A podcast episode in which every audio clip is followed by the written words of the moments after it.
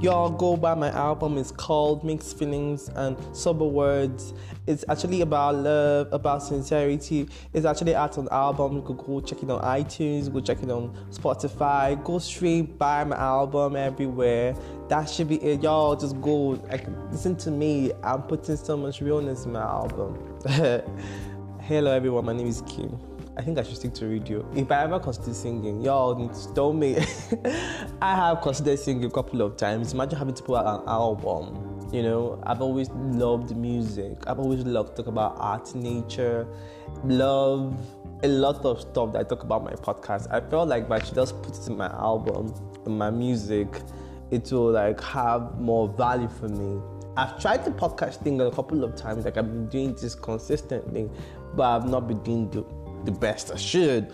But I, I, I mean, like, I always felt like my plans, let me just be honest, y'all. My plans were like I would just run to the US in 2012 or Canada for starters. Then I'll just go to the US, then probably start my start my R&B album promotions. Just start meeting the producers, just get trained, just um, try to do a lot of stuff, you know. I love music so so much, so I've always thought I should just like be there, just trying to do an album stuff and all. Yeah, you know. But then here I am stuck in Nigeria, I'm stuck here, and but we're still happy though. We're still happy. We're still happy. Uh, how y'all doing today? Today is my second recording for the month of February. Well, funny enough, it just within days I'm actually back again trying to do something for y'all to listen. How y'all doing good? It's Friday. Today is Friday, the fourth day of February 2022. I'm so happy to be here. Um, it's so much to know that you're alive, you're fine. I've always said that a couple of times. It's everything when you know where you are and where you want to be, and trusting God, He will push you to. Um, like the whole optimism when um, doing a lot of stuff. So I, have been thinking about this a couple of like I'm always thinking, I'm always thinking. So um, you know, like people who don't stand you. Have you ever had people who tell you, yeah, uh, I don't like you. I don't even like your person. I don't like the way you do your things. I don't like the way you express yourself. You know, um, I don't know how. You know, I've had people say, I hate this person. I hate you. How do you leave your life say you hate someone? You might hate somebody's treatment towards you. You might hate the person, um, which shouldn't be. I mean, like sometimes you have to learn to forgive. There points where you need to tell people you need to be accountable for your actions. You need to be accountable for what you do. But how do you even tell someone, okay, yo, uh, I hate you, just like that? I just don't like the person's attitude. You know, I mean, like hate, hate Ladies and gentlemen, the hate. Let's talk about hate. What makes you just like I know that times when somebody grieves you, makes you feel bad, and you're like, yo, I don't like the person's treatment, the person treated me really bad, I don't like it. I felt really pushed away. I wasn't treated as I ought to be treated. Um, I had some little feeling reactions was like I didn't like this stuff. I didn't like how I was treated, you know. But then you just go say you hate the person. I mean, like, do you people even live in a world of peace? We're talking about peace. Come on, like also imagine like let's say um, a terrorist starts to bomb you up and bomb your your village and everything, and he says, "I'm I, I hate you." How we all feel, you know? So you just want to just come out and hate someone just like that? You get? I feel like it's sad that society is talking about we're dealing with suicide, we're dealing with hate speech, we're dealing with a lot of stuff We dealing with um, um, cancel culture. You know, I mean, like if someone does something wrong, you call the person out and say you did wrong. But you say you just hate someone just like that. I mean, that is you have to be sent from the evil forest of your village, wherever it is. Probably your parents went and um, called the gods of the village and like, yo, I need a child, and they're like, here he is, and the child is here manifesting hate. I mean, like that's how I see it to be. You can't just wake up one morning and just hate somebody. No matter how you have hate sown in your heart, try and ask the Lord to save your soul from the hate. Because I mean, like you can't just hate someone just like that. I mean, it's just toxic for you to think in that way. I want to be in that kind of way. Like it's sad. It's sad, honestly. It is. Yeah. So what's happening? How's the weather? The weather is actually very chilled here, though very chilled. I mean, I'm just telling myself, ah, y'all, how y'all been trying to cope with this stuff, you know? Um, trying to do a lot of things, you know. I was talking to my friend the other day, you know, like just weather can make you just like have to wear jacks, and you know, like sometimes averagely, how many of you people even have, let's say, like I have a collection of sweaters, like I have sweatshirts, sweaters, I have a cardigan, I have a jacket um, different kinds of what you use to prevent cold when you're going to work, if you're working or you have to go out.